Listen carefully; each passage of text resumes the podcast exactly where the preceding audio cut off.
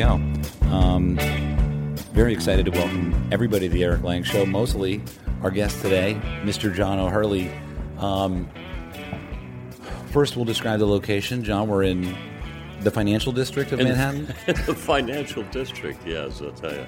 Um, in the middle of construction, actually, everywhere you look, Yeah. you don't have to look too far, and you find uh, nothing but cranes and high rises being built, and it's uh, it's pretty amazing down here the way that the infrastructure is turning from uh, kind of urban chic to um, uh, to residential. yeah, everything People is mov- growing. people are moving down to the financial district to live, not just to work. Right. Yeah, it's interesting how Manhattan, like having lived here and coming back, whatever, every few months or every year or something, you sort of like every time it's very different, you know. Um, well, let's get into uh, you know you you've you've done so many things, right? You've got uh, you know you're doing a play, you're doing Chicago. I'm on Broadway, musical? yeah, on Broadway with uh, with Chicago, which is the longest running uh, American musical in Broadway history. It's been running now for 22 years. I've had it for 12 years, uh, on and off, uh, both on the road, and this is my fifth stint back on Broadway with it. I love it, and uh, I've done over 2,000 performances of it. So it's, uh, Gee, I don't know if I've done anything two thousand times, except hit a golf ball, maybe. you know, yeah, yeah. The repetitions are everything, aren't they? Um, and uh, you know, I've I, obviously a lot of people are going to recognize you, your voice probably uh, from your. You know, you have this. Do you get annoyed when people recognize you from the famous line, from the famous uh, character you portrayed? No, not at all. Oh no, I, I, I listen. The fact that anybody gives a rat's ass about what I've done at any one point in my life is, uh, is I, I look at it and go, "Thank you, thank you." I'm, I'm deeply flattered. Right.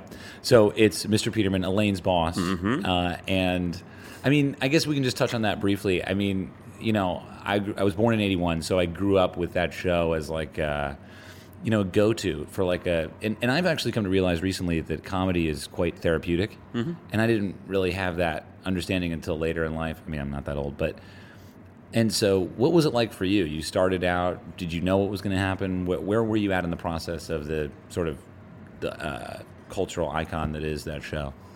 Well, it kind of caught me by surprise. Uh, I was actually um, doing another. Se- I was busy killing another series at the time uh, called A Whole New Ball Game, uh, which was a very fun, one of the funniest shows I've ever done. It just couldn't find a home on ABC. Uh, and so we were canceled on a Thursday morning. They called and said, "Don't bother coming to work." They pulled the plug on the show, which is what a, you know any network does. That's quite abrupt. Yeah, I know it's very abrupt. And um, uh, so I went out to dinner with my manager that night, uh, crying in my beer, trying to take the cancellation as personally as I possibly could.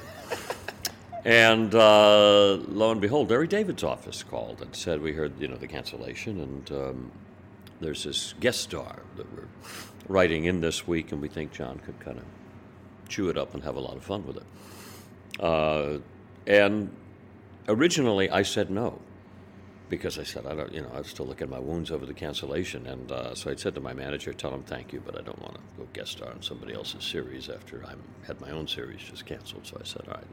So he never called.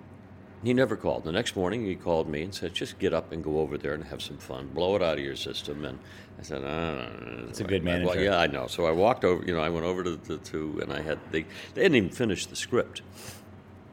Uh, they had uh, most the most disorganized show on television over at Seinfeld. Really? Uh, oh, they were just they they had about half of the script done, um, and um, they, they and the Peterman character was so thinly written. They hadn't even flushed the character out yet. They handed me the catalog and just said, "Read the catalog a little bit to get an idea. We just want him to sound." The way the catalog is written.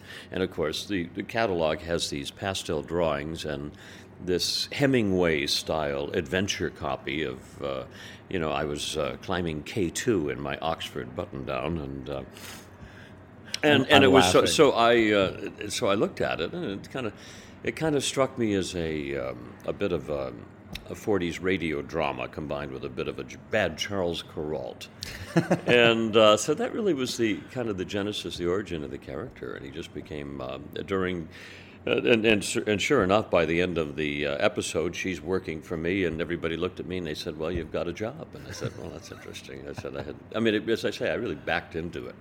So, uh, and long and lo and behold, over the the next five years, it became. Um, or four seasons, I guess. Uh, you know, he he just became more and more of a raving lunatic, uh, as kind of a corporate Mr. Magoo, if you will. Uh, you know, the surreal Lou Grant. You know. So you had a chance. You had a chance to really uh, sink your teeth into it. It sounds like. I mean, especially. Well, it was an absurdist show. I mean, you know, that, that which was the beauty of Seinfeld was the fact that the writing could sustain these over-the-top characters, and he was as over-the-top as they ever got him. He was a raving lunatic, um, and I and I loved it because it gave me an opportunity to trust my comic imagination. Uh, that what I imagined had value, rather than uh, you know, looking at looking at the standard comic script that you'd get in a sitcom.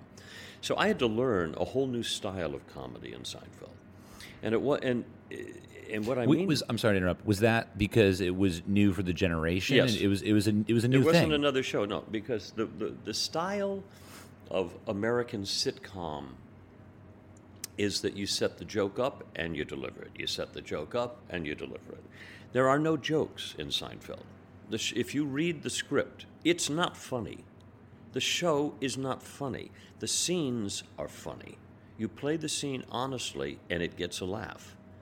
But if there are no jokes in the show, there's no setup to the uh, to the jokes. Whoa, I- so it's, a, it's you have to go back and look at Yeah. the, the way that and it was very it was nerve wracking for me because I said there's, there's you know I'm, I'm I'm trying to find the joke and I just said just and what I realized if I just played the scene honestly it was funny and not relying upon the individual lines and trying to set yourself up and deliver a, you know a comic you know a comic delivery and, and so so it was, it's a new style of comedy for me I'm so excited to watch it again now because it's already something I love. I already look forward to it. Mm-hmm. Um, now, I guess, I guess, w- w- at what point do you, as because because I, I know for myself the projects that I've done.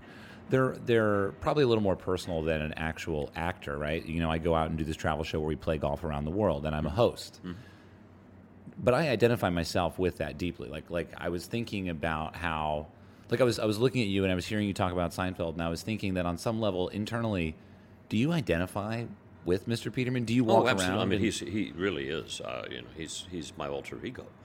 You know, in, in many respects. I mean, he is. I and and um, and I like that. I mean, I like having that sense of absurdity, that kind of. But you know, I am kind of that you know Irish poet on the cliff. I mean, I have that side to me, and. Um, you know, the, the only difference between me and Peterman is that Peterman would jump off the cliff. You know?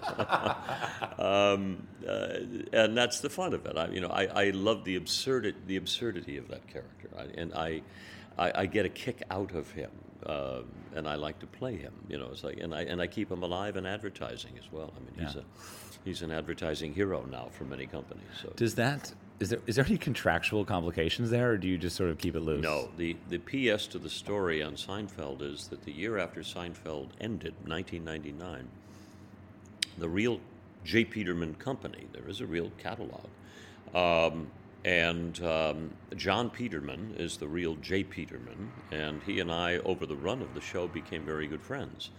Uh, only because uh, you know we were joined at the wrist and ankles. I had basically stolen his identity, and uh, had no plans to give it back.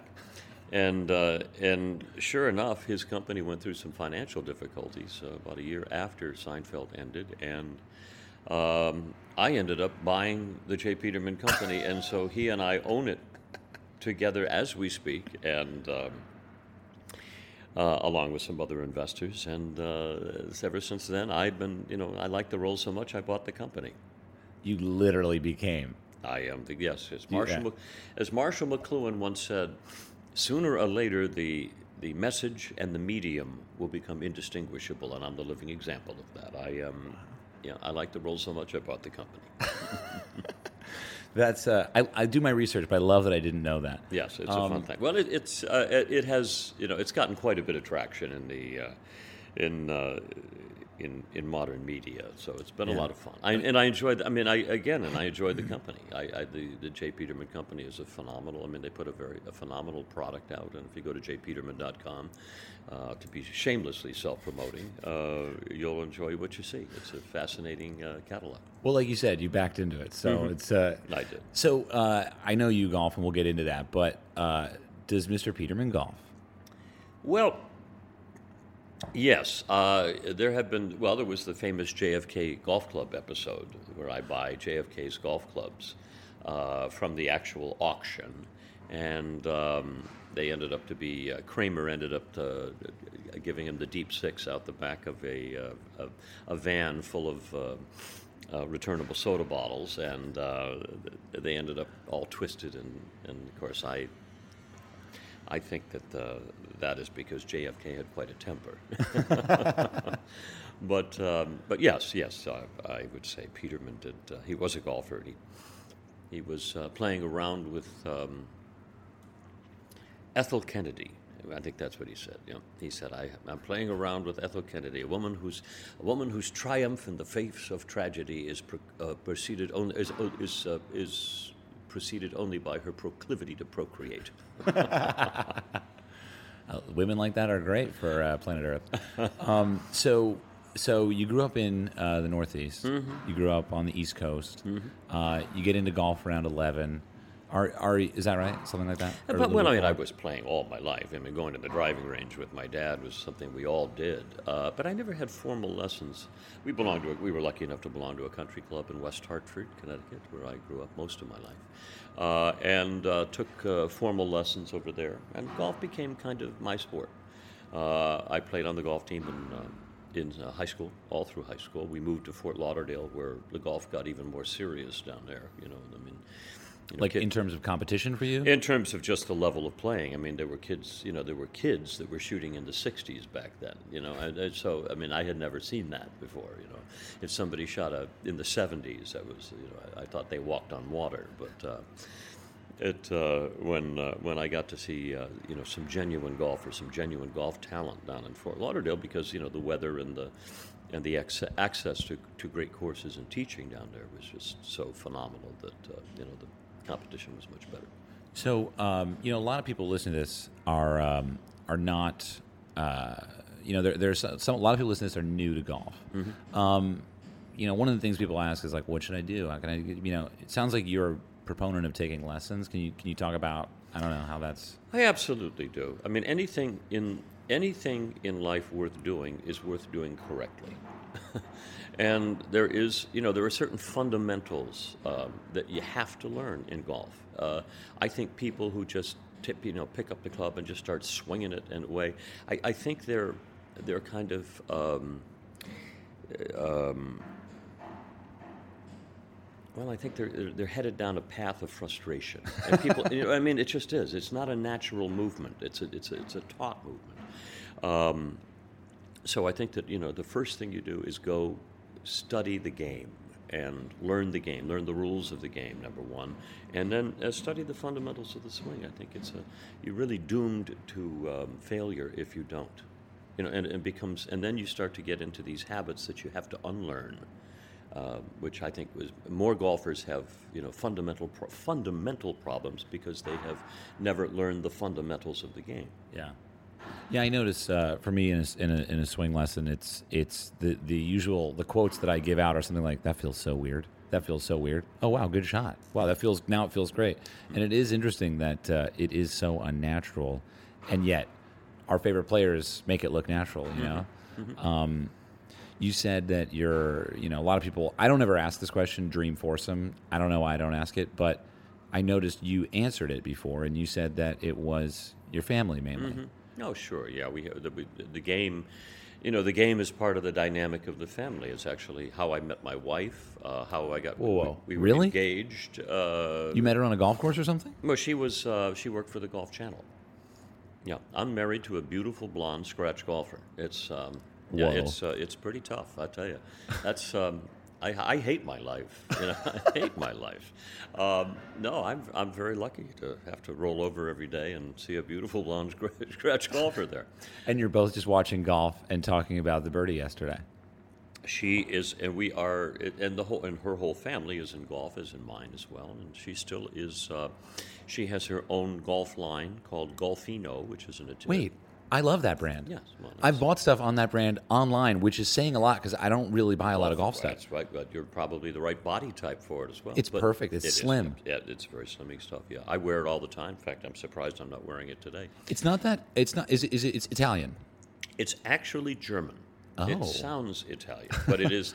Uh, it's the top. I would say the top brand in Europe. And she went over and made a presentation to them because it had never been in the United States before. Yeah.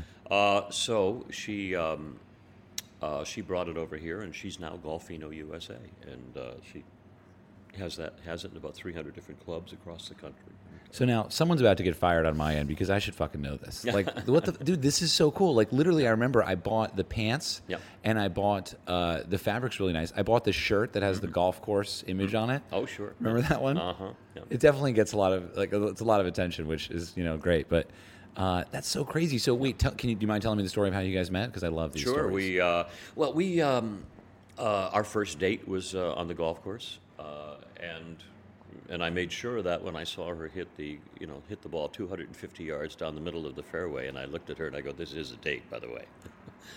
Um, she has never missed the middle of the fairway ever since I've uh, uh, met her, uh, and uh, I make a joke that I've never seen her in the woods before, but she takes the same golf ball that I bought her years ago and just puts it back in the sleeve, and you know, she's never lost it. You know, um, eh, yeah, she's uh, so it, that- that was our first date, and she worked for the Golf Channel at the time. But how did you end up playing golf together? I asked her out. You just. and- But how did you meet her before that? Well, we had met actually at a golf tournament. The ESPYS, the ESPY Awards, Ah, had a golf tournament there in uh, L.A., and so I was playing in that, and so was she. She was uh, she was employee number twelve at the Golf Channel. Arnold Palmer hired her uh, directly, and uh, Wow. uh, she was a, a brilliant student out of Baylor. She was uh, you know top of her class, I think, and uh, and and a great golfer. She was on the golf team there at Baylor, and they you know have won the NCAA's many times. Uh, she was she's that good. Um, so we, uh, yeah, so we uh, we decided to meet and play golf, and we did, and uh, uh, I was absolutely enthralled by her. She was just absolutely uh, so much fun, and we laughed, and uh, we, so we had a great time. So we actually got engaged um, on the seventh hole at Pebble Beach. Yes. the ring was in the hole. I had it in a box. It was in a box in the hole, and I had hired a photographer to sit there in the gorse there to um, take pictures of the entire scene, and um, I had it set up so that we would go out there at 5:30 at night after the course was clear, and I arranged this with the pro there. So we drove out there, and of course, it never occurred to her that you don't just get to go out and play the horse at 5:30 in the evening. And, and I said, bring a brand new $100 bill because we're going to have a skins game out on the seventh hole. and uh, she said, great. So we, you know, we packed up and went out there. Uh, and I had the whole thing arranged, and uh, the box was already in the hole at the time with a four carat diamond ring. Yes. And um, I figure what I would do is take one extra club and I'd blow it into the back trap there on the famous par three there as number seven, overlooking the ocean on maybe the most perfect day. Uh, and the oddly enough, the wind was blowing. Um, the wind was blowing out rather than in, and so. Um, in, in, in taking the, the extra club, I actually put it right next to the pin. And I went, oh no, this is not. And she hits it into the front trap. And, uh, or she, I'm sorry, she hits it into the back trap. And I go, this is not going to go, this is not the scenario that I wrote. You're going to be pulling the pin. Then she blades the then she blades the only downhill um, sand shot that she's ever hit into the front trap. She gets it about 15 feet from the pin, and as she's walking past me, at least I said to her, "If I can get her to just pull the pin, she'll." I said, "Well, let me just just pull the pin, and I'll put you out of your misery," which only made her madder. So she pulls the pin. She goes, "I can't. There's a box in it." And I said, "Oh, really?" And so she picks up the pin and the box, throws them both away over towards the side of the cliff by the crashing surf. And I went, and I went, oh my. And then she said, and then as she walks past me, she she pushes me down and she says, "Oh, you." And I was just about to drop to my knee to do my proposal, and she pushes me over. She says, "You won your hundred dollars. Just leave me alone." And now I'm lying on the ground, figured this is not the way this is supposed to be going here. And as I'm lying on my back, looking straight up at the sky, I said, Sweetie, the box was for you. And she broke out, burst into tears, because she knew exactly what it was instantly. What I hadn't figured was that she still had her golf glove on, so I couldn't put the ring on. but that's how we got engaged. Uh, so it was, um, it was. Uh, and by the way, I won the hundred dollars, uh, most expensive hundred dollars I've ever won. It just uh, that was the gift that just kept on taking. uh, but uh, yeah, so golf has been a big part of our the dynamic of our life. In fact, if you go to Pebble Beach and the magazine that they have there, they still have that story uh, about being in, about engaging there. That is. Yeah, so it's a wonderful. It was a wonderful time. It's always been a uh, kind of a, um, a wonderful moniker for us to have the that seventh hole of Pebble Beach, a special place. Right, right. The box is for you. Mm-hmm. When you said it hit me when you said that. Um. Oh, jeez. I. Yeah. I'm, I don't even know where to go after that. That's fucking. That's the best story that's ever been told on this podcast. Um. Ah, jeez. Where do we go from there? Um. What I was going to say is, um, I've had some first dates on a golf course, kind of, and they're a little. It's a little. It's it's different. It's not terribly romantic. No, it uh, isn't, is it? You know, in some level, you're even, you know, you're you're you're probably not playing on a team, Mm-hmm. right? Usually, you're playing against each other. Is that have you? Is that the first time you've ever done that? Uh, no, I actually dated a, uh, a golfer uh, prior to that, and I liked it a lot. I liked the idea because it was, you know, you, you spend four hours together. It's Yeah. wonderful. I loved it, and I liked playing with somebody very good. You know, I, I got a kick out of somebody being e- if as good or better than me. I like that idea. It's fun. A lot of fun to be able to do it, and it's even more fun now when we play uh, golf tournaments together. I'll bring my wife along, and of course, you know, the guys will, it's like a scramble or a charity, you know, these typical charity, celebrity charity scrambles that you play. And I'll bring, you know, my wife along, and they'll kind of say, oh, sure, she can play, uh, like that. And, um, uh, you know, on the first hole, she'll, you know, from the ladies' tee, she can usually drive the par four. So, you know, it's exactly right. Yeah. So, uh, all of a sudden, the eyes open up, you know, and it's like they realize they've got a ringer very quickly. um, and uh, yeah, so that's a lot of fun. And I never say much about it. I just kind of let the let the talent speak for itself. How do you how do you handle? I I I feel like I would like that as well, and it's I don't I it's never quite happened for me. Usually I'm usually I, I'm at my course in L.A. and usually I I get a lot of uh, jabs from the guys in the pro shop when I'm out there giving a lesson to uh, you know some some girl, and you know it's it's always like they'll they'll do a few lessons, they'll kind of get into it, but it's hard to you know get them to be. You know, I mean, it takes a long time. It's a long road. What I was going to ask was, um, what do you make of the whole joke? Uh, does your wife play? I don't know. I never asked her. I don't understand. I mean, I, I- guess I guess I get it, but at the same time, I'm like, no, I love this game. Yeah. I fucking love this game, and I love her. Why wouldn't we go to New Zealand and play golf every fucking day? And that's exactly what we do. We, we went to New Zealand. To, There you to- go. know, when when uh, after her reward for carrying my son for nine month nine plus months uh, was I took her down to uh, New Zealand for two weeks, and we uh, went to Kauri Cliffs. Uh, we went to uh, Cape Kidnappers. We went uh, did the whole experience. Uh, and I'm a fly fisherman, and she's also a decent fly fisherman. Uh, so I took her helicopter fishing for rainbows down there. So it was a phenomenal experience, and that was yeah. Sure, it's- I mean, it's a wonderful way to wrap around. I mean, usually when we go somewhere, golf is involved. For many years, I was lucky enough to be invited to the Dunhill Cup, uh, the, links uh, in October over there, and and when they found out how good my wife was, they included her in as an invitation, and she almost won it one year. And uh, if you you know, and there was Is that a standard pro am?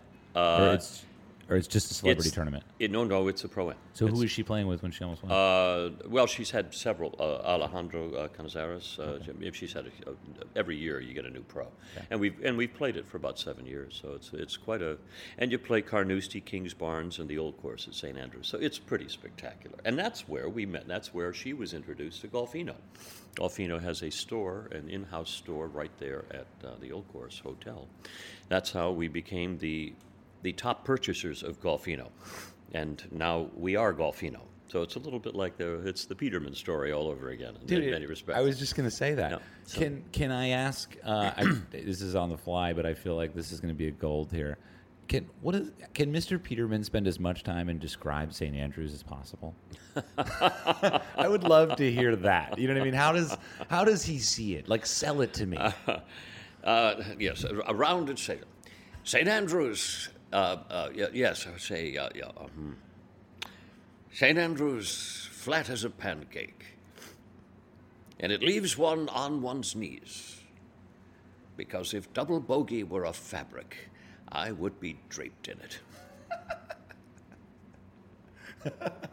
That's good. That's good.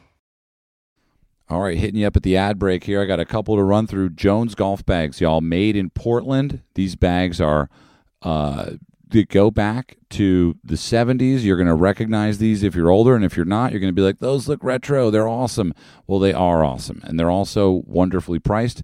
They also have some random golf club bags. Uh, we are getting a new bag up and running, so check back on the website for that. We're currently sold out of all the current bags that we have through Jones. Um, but stay tuned. You can sign up for the mailing list at randomgolfclub.com or head over to Jones Golf Bags. Follow them on Instagram, Jones underscore sports underscore co.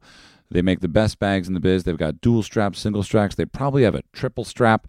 They've got stand bags. Um, they my one of the best is I like the original bag. I like the Player series. I also like the Ranger or the Rover.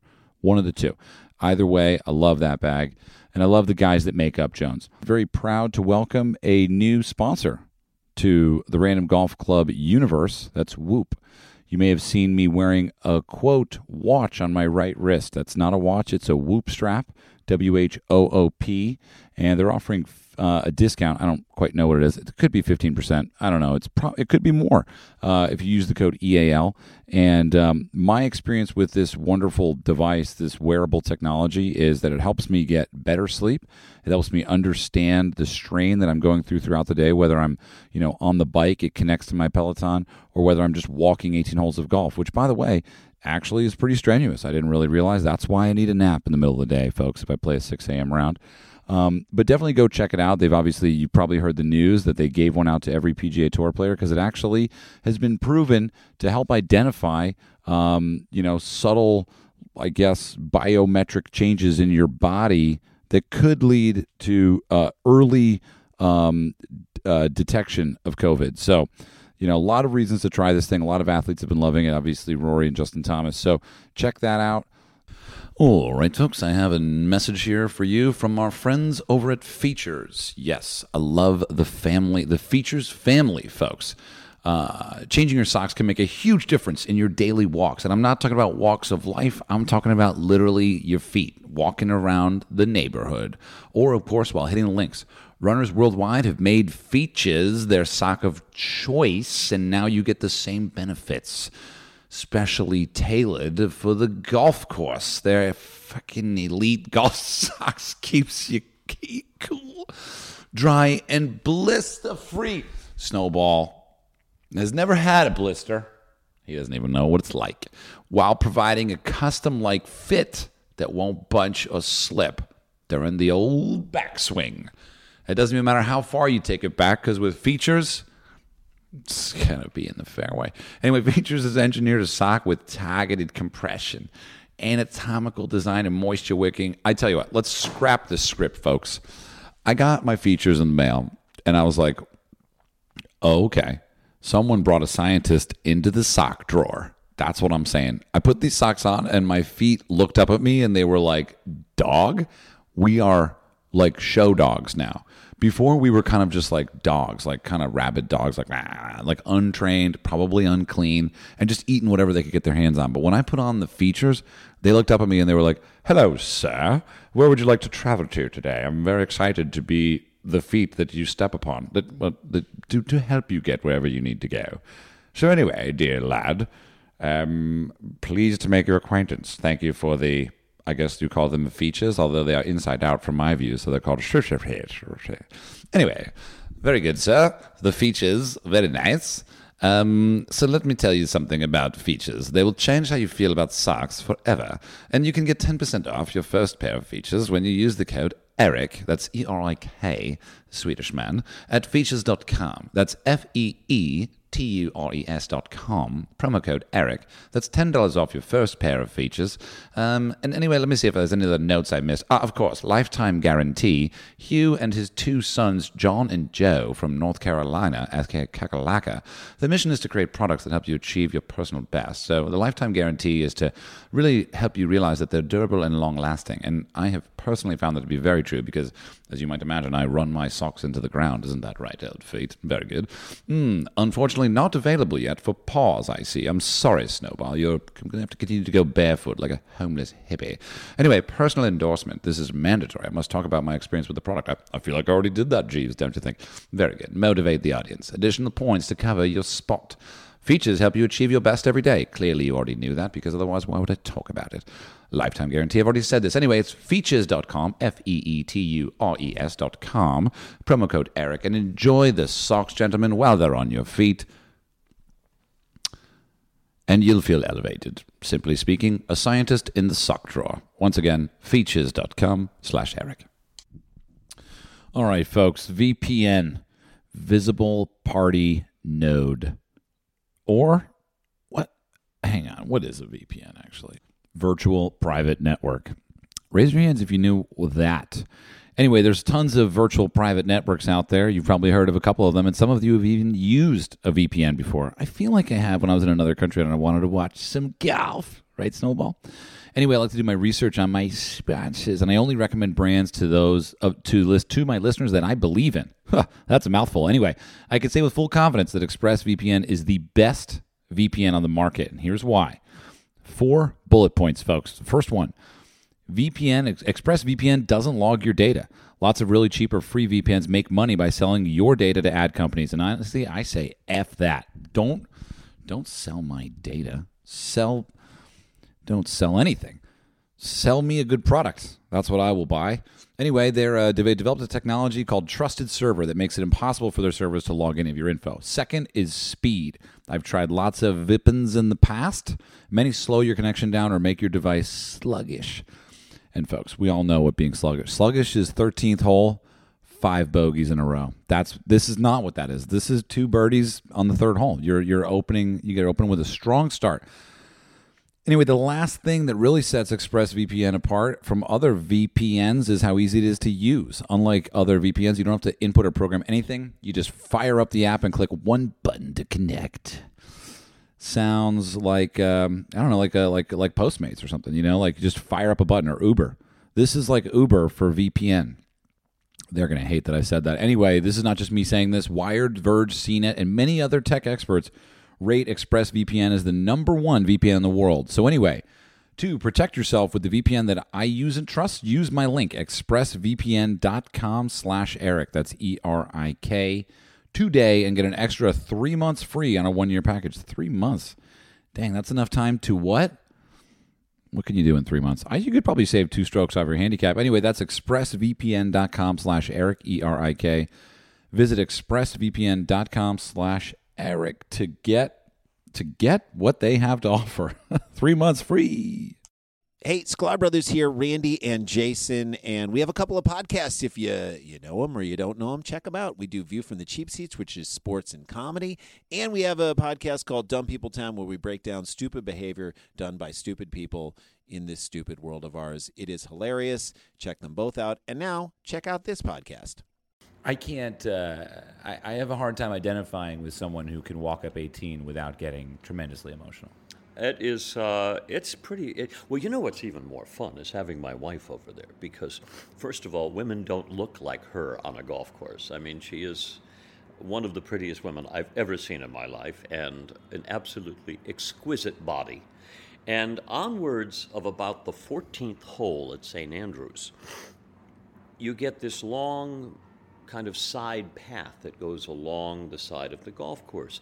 And the townspeople gather at the four, and then they follow it. It can follow the, the foursomes as they go into town and not have to pay the price or, you know, to, there's no entry fee that way. Well, when she hits the 14th hole, all of a sudden this group of 18 year old boys gather and they she has her own cheering section of 18 year olds that see this beautifully uh, outfitted woman hitting the ball straight down the middle, you know, and uh, and so by the time she gets to 18, that walk up 18, she's got, you know, it's like uh, it, it, it might as well be Christie Brinkley. um, so it's uh, that's a lot of fun to watch. That she has her own fan base over there. Right. that's great. That's wonderful. Yeah, I, uh, you know, I, I, um, but talk a little bit about, um, you know, we, we talked a little bit about your dream force and the idea of playing with your family. Um, I kind of, uh, I, I, I learn about golf every day, right? My life is golf. Everything I do is golf. I continue learning. The dream foursome question, I feel like, is a bit of a mistake, right? Because everyone thinks Gandhi, The Rock, whatever, and I Yeah. those are my answers sometimes. But well, I mean, why do we play golf? Mm-hmm.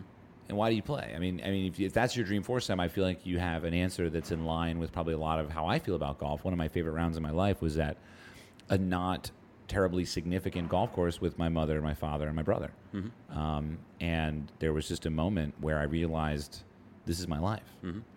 and it it it thanks to the caddy who said you don't realize it yet, but you'll remember this round in 20 years. Mm-hmm. And I mean, so is there is there a is there a connection there for you to those things and, and why you play golf? Sure. I, I started the game as a, a way to spend four hours with my father. And my father plays today at the age of 90 so that he can spend four hours with me. So it's a passing of the baton uh, at some point in your life. And I would say the saddest day of my life was the day I first beat my father. Really? Yes, because that is you realize. I and I remember the first time I beat him playing chess. I and I was about 14 years old, and I went, "Oh no," I hated it because you always want to believe that your father is the best. At, you know what I mean? So it's the passing of the baton, and I that I it was just I I was in, deeply saddened by it. Isn't that interesting? That uh, it's it, you know you try you know you try your hardest to be competitive, and then you know it's like what happens when the dog finally catches the car. Yeah. yeah. Jesus, man, you've hit me with two fucking serious bangers there with the the father statement. Uh, I I can't remember what you just said. You said uh, now he spends four hours to play with me. Yeah, that's cats in the cradle right there. Cats, uh, yeah, Yeah. the- that's the cats That's in the cradle. yeah. right. yeah. Okay, fine. Next, uh, I feel like you probably have an answer to this beyond something like patience. what has golf taught you? Yeah, something really deep, like Uh, you know, it isn't. It's it's very simple. It's in, I, I'm a great believer in individual responsibility. That I control my destiny. Uh, I believe that in every aspect of my life, no one is responsible for me except me, and I am not my circumstances. So, the combination of the two is of accepting the personal responsibility and realizing that you are not your circumstances gives you um, the perfect uh, playing temperament for the game of golf. I think that no matter how bad your situation is, there's always a way out of it. Um, and the fact that you were the person who put yourself into that situation. Right. It was nobody else. So I like that. I, I like that, that that golf is constantly teaching me uh, about that. I am also blessed with no long-term memory. I complete and and you know for a fact, and you've met. I know people like Jimmy Wood, James Woods, actor. If you play golf with Jimmy Woods, he remembers every single hole, every stroke. I mean, that's the kind of mind he has upstairs. So you will have to endure not only playing the round with him, but the retelling of the round, hole by hole by hole. I have no memory of that. When I leave a golf course, I have no idea what I just shot or how I how I scored. I have it doesn't matter to me. While I'm playing it, I'm deeply involved in it, deeply frustrated by it, um, and, and, I wear my emotions on my sleeve. And uh, um, but when the, somehow when the game is over, it's gone. I have no memory of it. It's, I've been released from it. so it's uh, so for me, I guess you know, golf is a is a, as I say, a wonderful chance to to um, recognize individual responsibility and the, and the that everything is redeemable. What what you said earlier when you were describing, um, you know, what you touched on, sort of almost manifestation, and then you kind of touched on, uh, I don't know, something else, but whatever it was, it pleasantly sounded and smelled a bit like it's a spiritual game for you. Oh, it is very much a game. Yeah, I, I think it's a, there is an absolute spirituality to the game of golf. I believe in it uh, tremendously. Is there a spiritual aspect to your life outside of golf that would help clue me into how you see golf? Like, I mean, it sounded it sounded like you're like Buddhist and you're going on meditation well, retreats. no, I mean, I, I do I do a lot of motivational speaking to corporations around the, the country. So I, I, I, I kind of walk my talk, uh, and uh, yeah, I do believe very much in in the the the essential uh, notion of the present moment, um, of living in the present moment, that nothing else matters than other than the present moment. Uh, that if man has one great problem in life, it is the burden of time. It's the fact that we are always thinking about what we have to do or what we have done. It is the expectation of the future and the shame of the past. And nobody lives in the present moment. Golf is all about living in the present moment. It is what it is right there. So if you can free yourself of what you just happened on the previous hole or your expectations of the next shot and just live in the moment, then you have the perfect temperament to play the game of golf.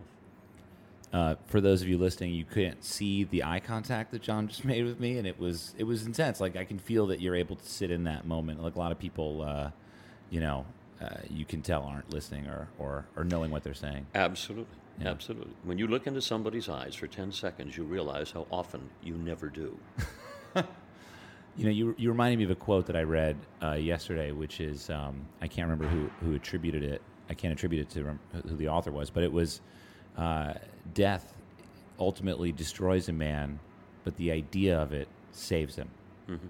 Sounds like you're into that. Very much so. Very um, much so. y- you, um, shit, I had something else. I can't remember. Um, but I'll go. I'm, let me just embellish on that just a little bit. I Please. would say of all, all of the golfers that I know, all the pros, I would say, are quiet people inside. I think that is the one common denominator among all successful golfers is that there's a stillness in them. And I, I look at people like Brad Faxon. You can look into Brad's eyes and just see that that is the quietest man. And when he holds on to a putter, you can see there's, that, that there's a gentleness to the way that he manipulates that iron. And you, you can see why he's such a good putter, because he's still and you can see it. It just it, it, it, it's the spirit inside of him, and I find that to be you. You look at a good pro, the way that they stand over the ball when they putt it, and you'll see you'll just see the, the, the stillness of the spirit, and uh, as opposed to me. Who I, I mean, I grip it like I'm trying to milk a bull moose, you know. Uh, you know, you, I, you you put a that? putter in my hands, and I bring the bunkers back into play. yeah, that's uh, that's that's a fun experience. Degreening a ball. Um, you, uh, what's your? Um, have you ever milked a bull moose? I used. I, uh, who was? I, I was. I was that was a, a, an expression I used uh, on camera once, and I think they had to cut it out of the show.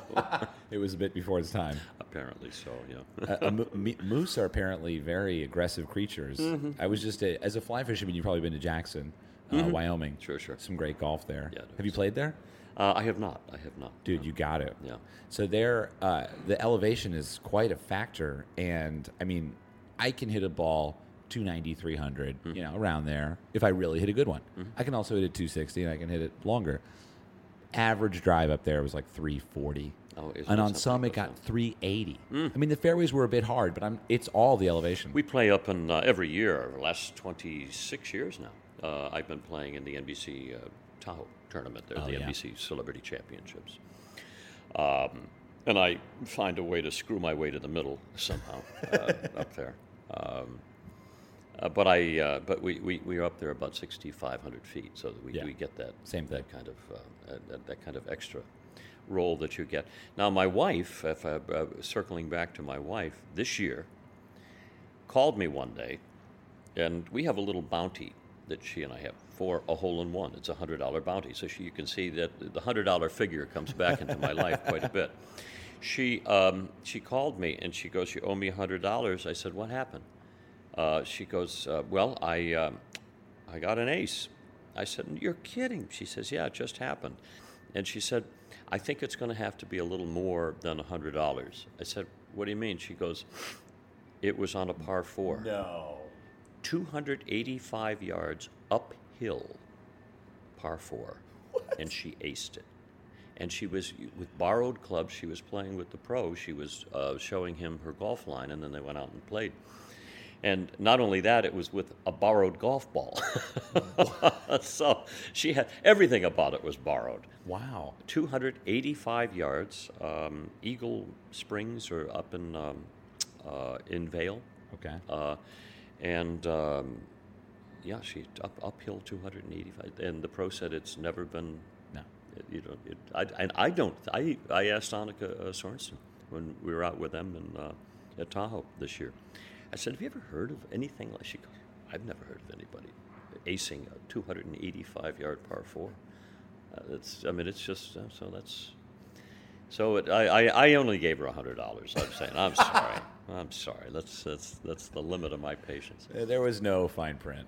Yeah. And that's her. That's uh, her third hole in one. Wow. That probably counts as two. Hmm.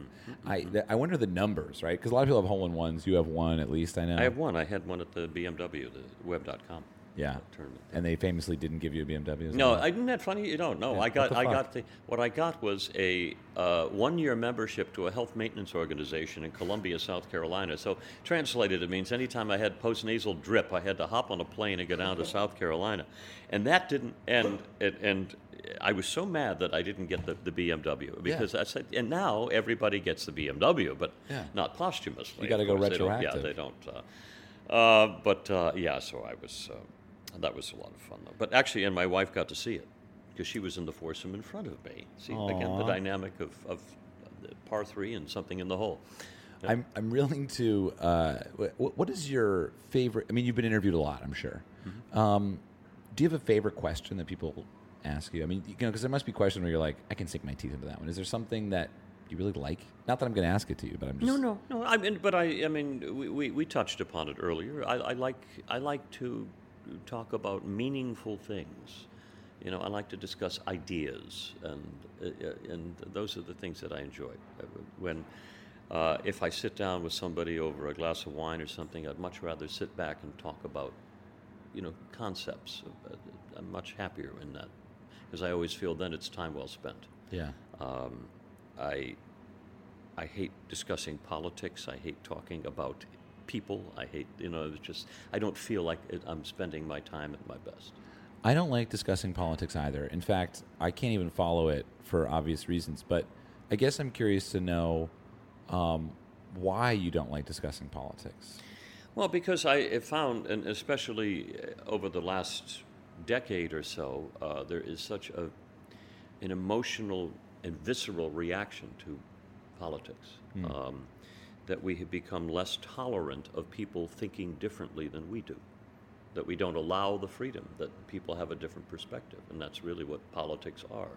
Is that I have I have a certain view of the world, and you will probably have a different view of the world, but it, it doesn't make either one of our views any less valid. What you imagine has value. That's my premise in life. Um, and if you don't believe that, then then you have denied another person their right to think differently. And I think that's one of the things that makes this country great is that everybody has the opportunity to think differently. And what we are trying to do lately with our this political divisiveness that we have is we are denying each other the opportunity to think differently. And that's what I object to. Um, I don't care what you think of. I, I absolutely defend your right to think that way. And, and, and I want to, and I want the same freedom for myself. And unfortunately, we don't allow that anymore.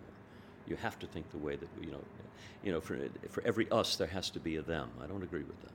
So it sounds like you're the kind of guy who uh, walks up to anybody and tries to find something in common to be able to connect. Is that true?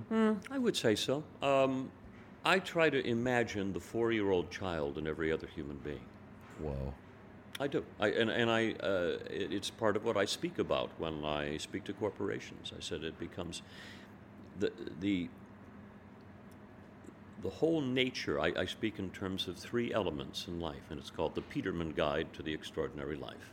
And there are three elements of it. One is imagination, one is contemplation. We've talked about those. The idea of what you imagine has value, and that it is only in the present moment that you realize the wonder of the world, and not in the living in the future or the shame of the past. In the peace, to be stunned by the present moment and the things that are going on.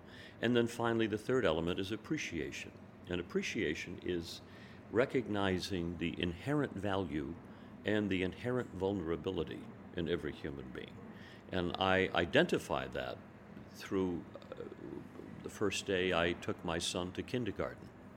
And I realized these little kids, and they were scared to death of being in that line. They didn't know anybody, and all the kids were older and bigger than them, and they all just kind of stood around. And I said, That, I understand what appreciation is now, and it's recognizing the, the value which you see in the child, but also the inherent vulnerability that everybody is broken.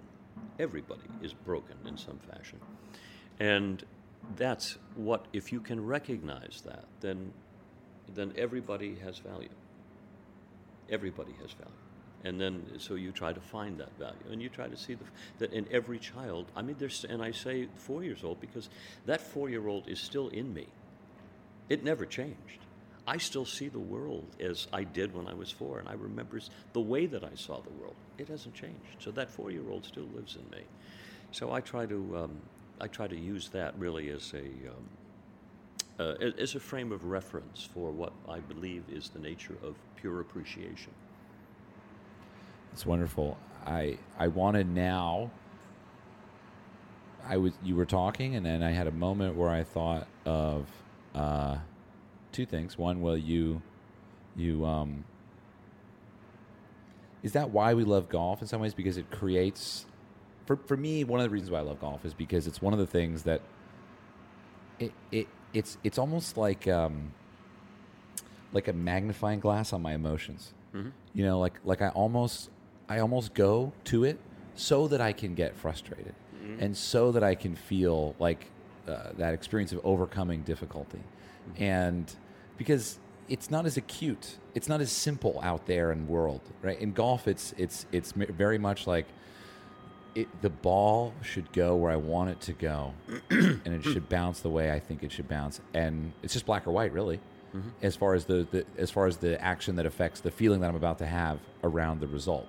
Is is that something for you? Absolutely, um, and and I think it it's a way to come in contact with the infinite possibility.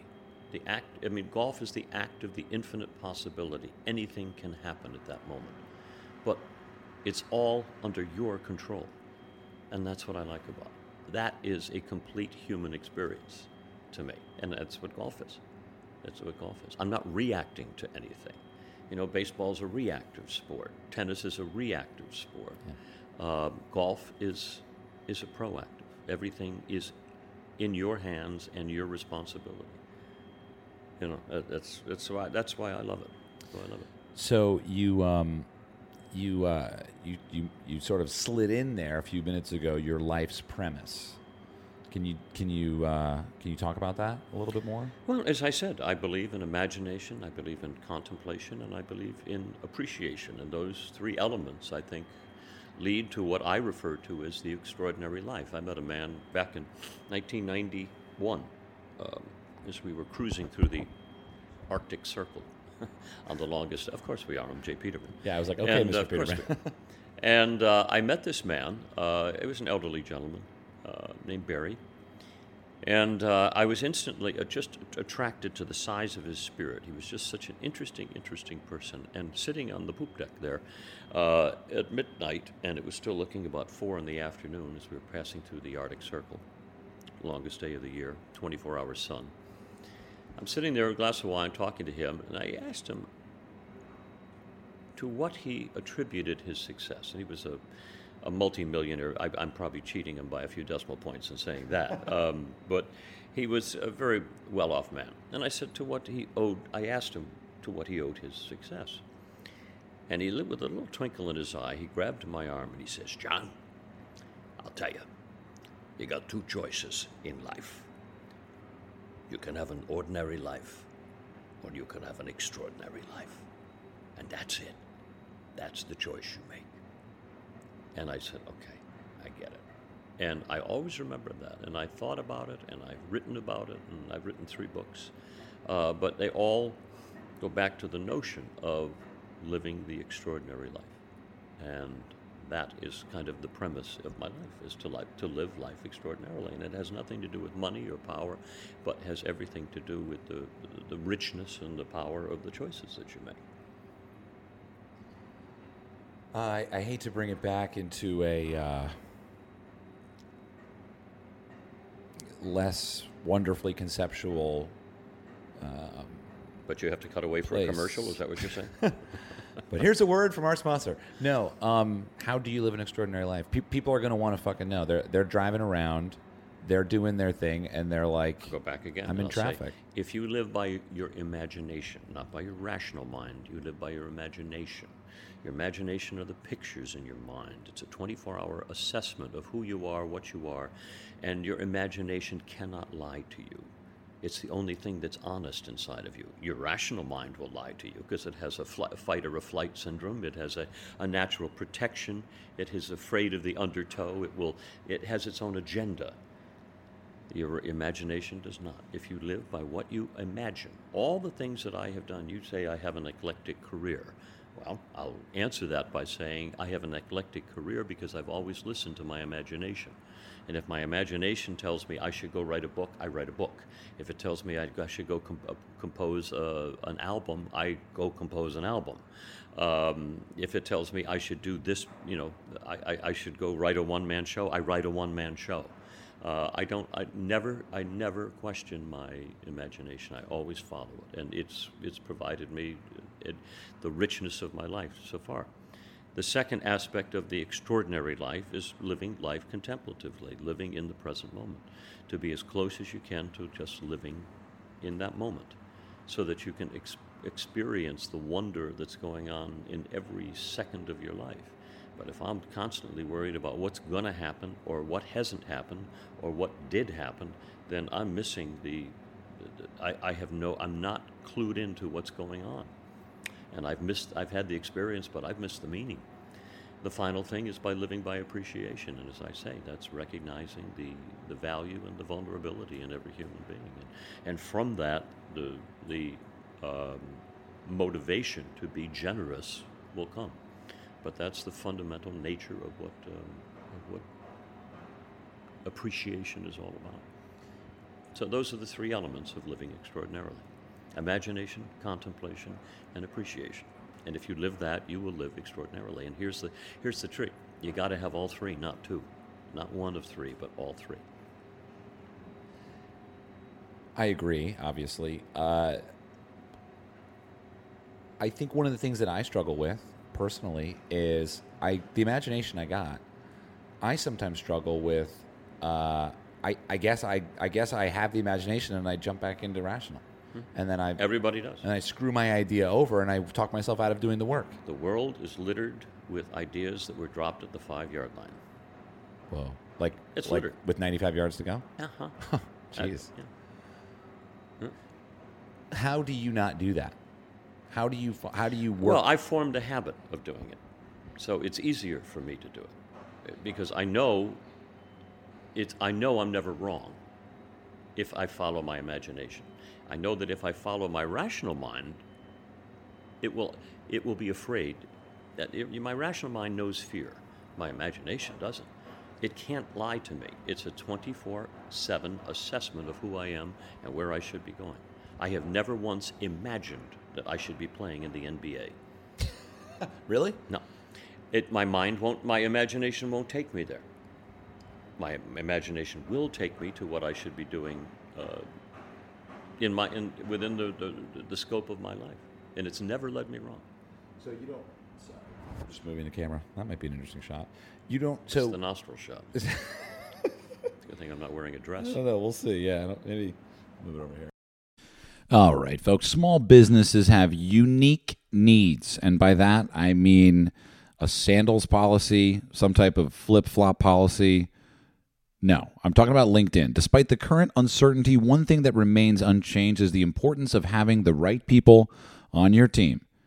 Stonewall, I'm looking at you. He's he's fast asleep. I mean, did someone drug him? I'm speaking pretty loudly. Anyway, when your business is ready to make that next hire, LinkedIn Jobs can help by matching your role with qualified candidates so that you can what? Go for a walk. No, find the right person quickly. Hosts, please do. Exp- this is written to me, not to say to you. Anyway, uh, shoot, I should have read this earlier. But anyway, we're good. Uh, LinkedIn helps me find the right candidate for the right job.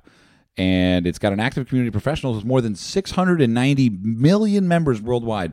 That's almost 690 million. How many people live on Earth? That's a lot of people, man. That's like, How many? Do you guys know how many people live on Earth? it's got to be like five. Is it more than five billion? Hey Siri. How many people live on planet Earth? This In 2018, the population Eight of billion. Earth was 7,655 million. seven and a half billion. So that means that 10% of the world is on LinkedIn. That's madness. Uh, okay, we screen candidates with the hard and soft skills that you're looking for. I didn't realize that jobs have both hard and soft skills. I got a lot to learn.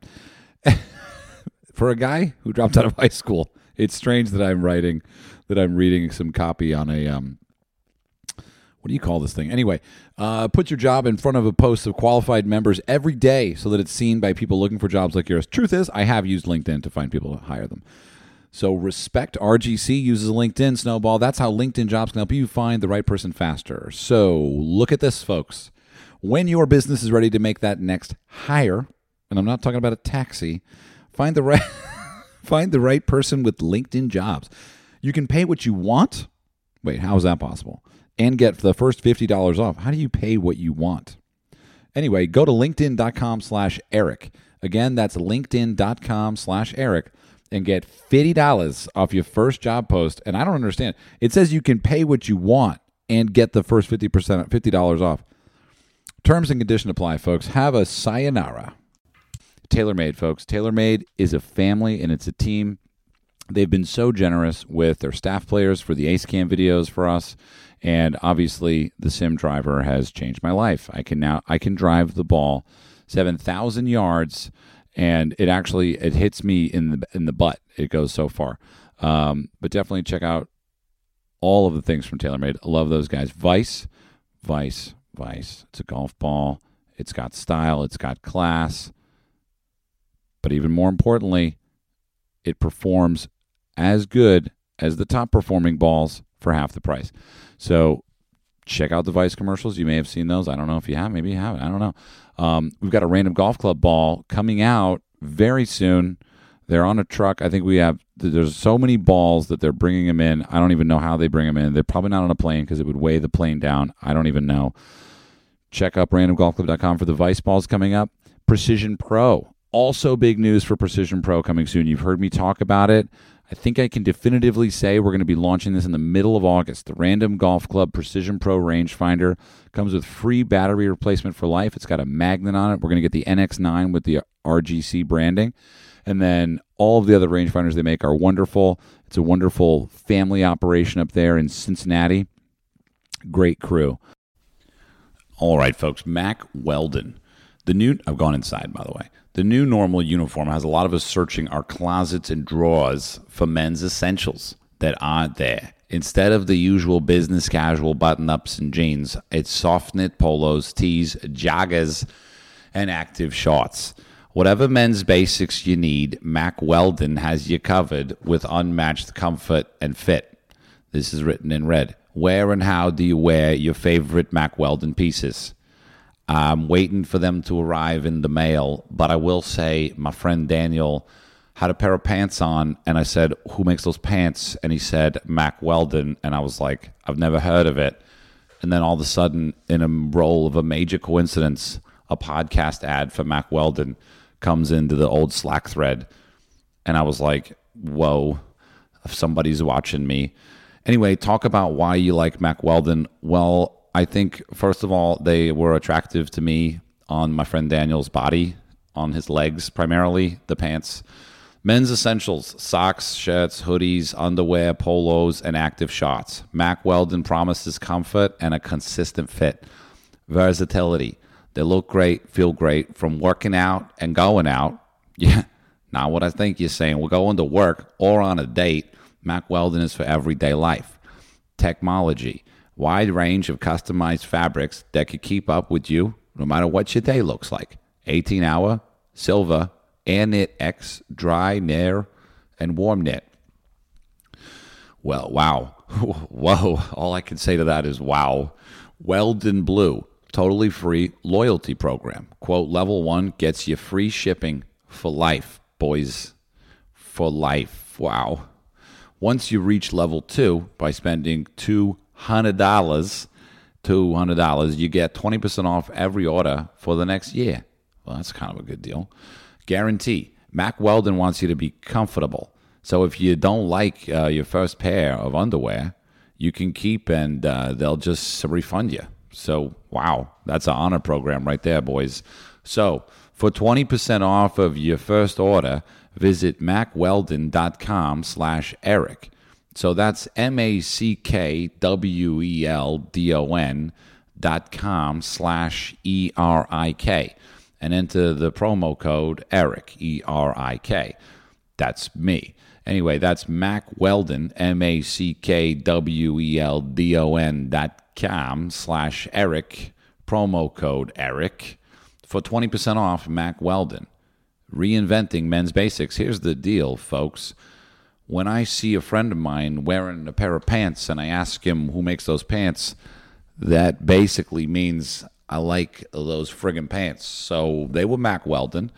Mine are coming in the mail. I'm pretty excited. And um, yeah, I mean, look, there's a pair of pants out there for you, and there might be Mack Weldon. So, you know, try them out, and uh, Bob's your uncle. Um, at what point do you? Um, there you go. Really high, high. Actually, John, I think you'll be pretty. This actually looks really good. This kind of stuff. Um, sorry, everybody. So, I'm trying to think of an example from my own life. Um, I don't think I have one. What I was going to ask you, what advice would you give to young creatives? But I feel like you already did. Um, Trust your imagination. yeah.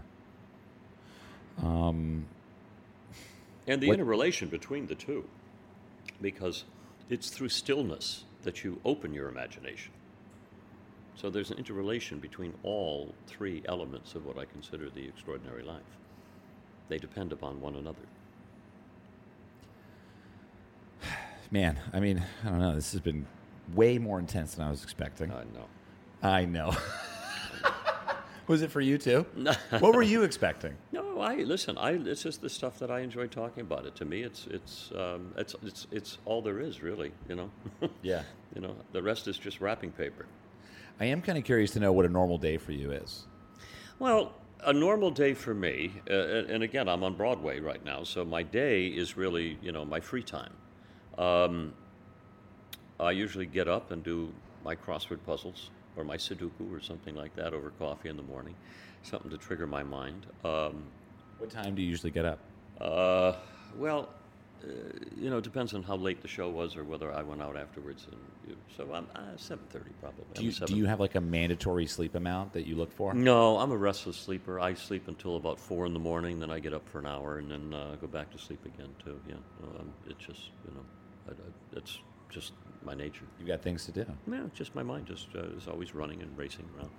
But I have a lot of other things outside of entertainment that I do. Uh, I have an energy company uh, that I'm running, um, a waste to energy company that's um, it's uh, moving up the echelon quite quickly now. It's a, it's a, a, a proprietary technology that doesn't exist anywhere in the world. It Sounds like Back to the Future. it does. It's exactly what it is. It is the flux capacitor. I have the seriously, and, and Wait, it's uh, are you kidding? no, no. This is my favorite movie on earth. Uh-huh. Well, it is the flux capacitor, but it's on a large scale. So we take any form of waste and turn it into large amounts of energy, but we do it with zero emissions. So what it means is I can do coal without any emissions, which has never been done before. Uh, I can take all forms of municipal solid waste, your garbage, and you don't have to put you you'll zero out any landfill on it. You don't need landfills anymore. This takes all of it and turns it into large amounts of usable energy, either either liquid or um, liquid fuel or um, electricity, anything you need, it'll do it. And it does it with ze- absolute zero emissions. So it's ramping up right now. Um, we're producing these units all around the world, and uh, it's going to be What's the company called? uh, well, it's called Gold Seal, but uh, if you go to energy-inc.com, you'll see the, um, the technology of what we have. Um, but it's, uh, it's pretty interesting. It's, I'm sure some people will be interested. yeah. Um, and then what is the what is the Broadway situation like? I mean, how does that even how does it even manifest itself in your life? I mean, you just get into a cab and I up head up to, yeah, yeah, I, I show up to the theater about an hour before the show and kind of have my relaxing time up there.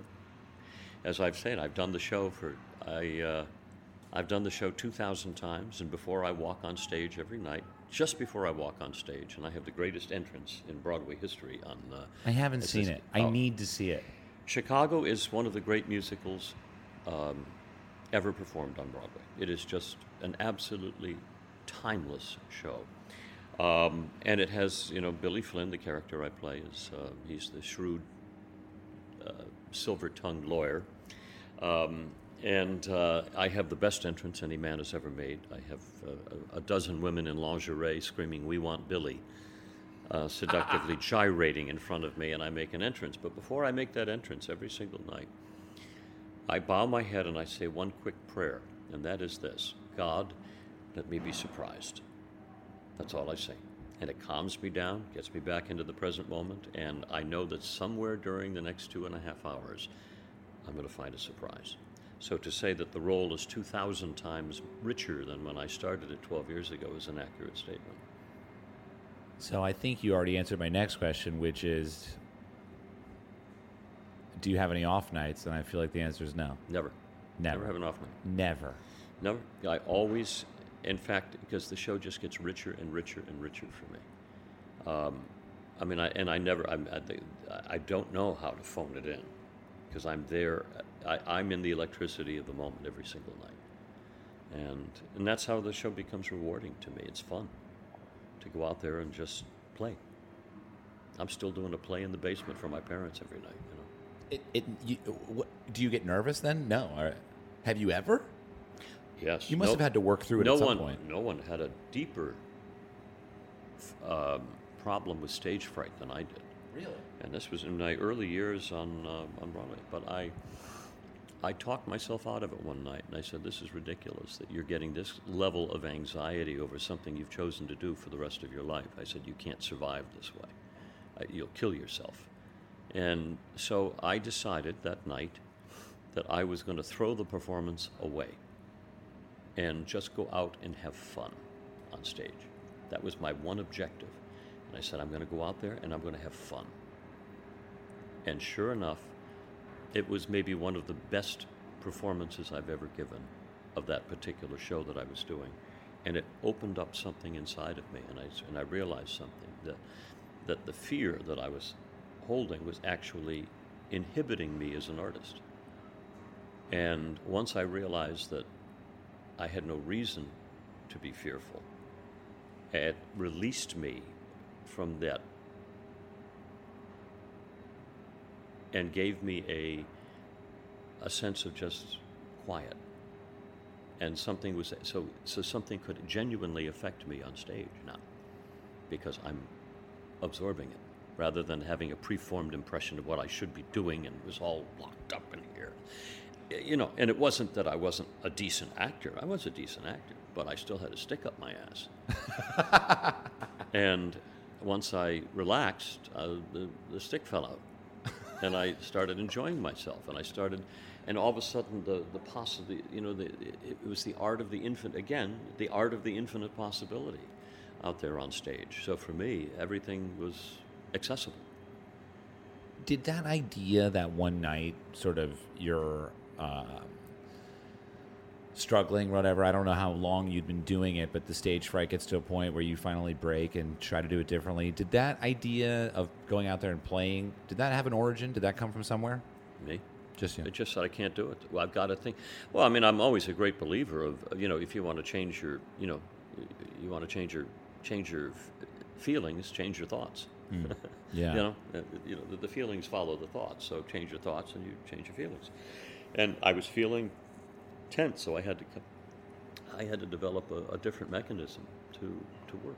I mean, that was the only thing that worked for me, was to just stop thinking that way and start trying another approach. And going out and having fun was my other approach. So, um, and it's given me a sense of trust too. And I, you know, it, uh, as I say that prayer that I say, God, let me be surprised.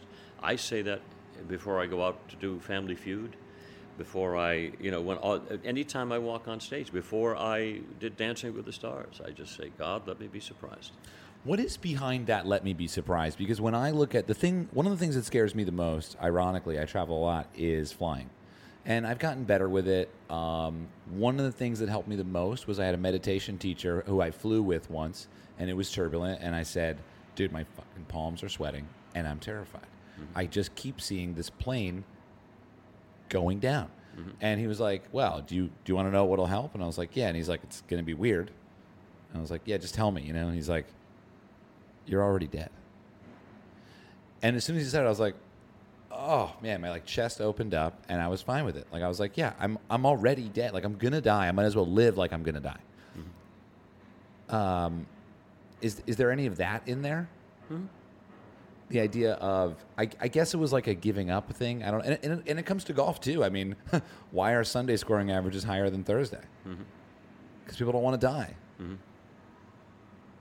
Yep, It- it- you're trying to you're trying to control. You're trying to grasp it. Yeah. Yeah, it's like let go and you're freer. Um, yeah, I mean, I, I, I've, I've learned it. You know, the singing voice is a great example of that. The more you grip, the less you'll sing.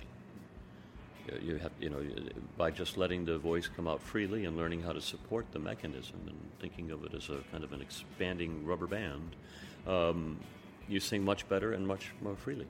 So, I, I love the human voice and singing. Are you comfortable singing something from Chicago right now? not this morning, no. How many uh, how many nights a week do you do the show? Eight shows, eight, Eight. shows a week. Two on Friday, two on Saturday. We do uh, matinees and evenings on weekends. Right. So, Friday is uh, uh, tonight's Friday, so I'll have uh, I'll have a five show weekend. Wow. Yeah, it's it's it's a grind, and I also drive my voice. I mean, I drive the show Yeah. heavily on my voice. So the Sunday night, it's tired. I can't wait to see it. It's tired, but Uh, do you have any questions for me? Usually it's a no. uh, thank you so much for your time. I'm really uh, uh, just so pleased that everyone had a chance to listen to you talk about some things that obviously you think are important, but I think they will too. And I think ultimately, um, hopefully, help help whatever we're going through when we when we listen to this. Um, so thank you. my pleasure. Appreciate it. Have a good day, everybody.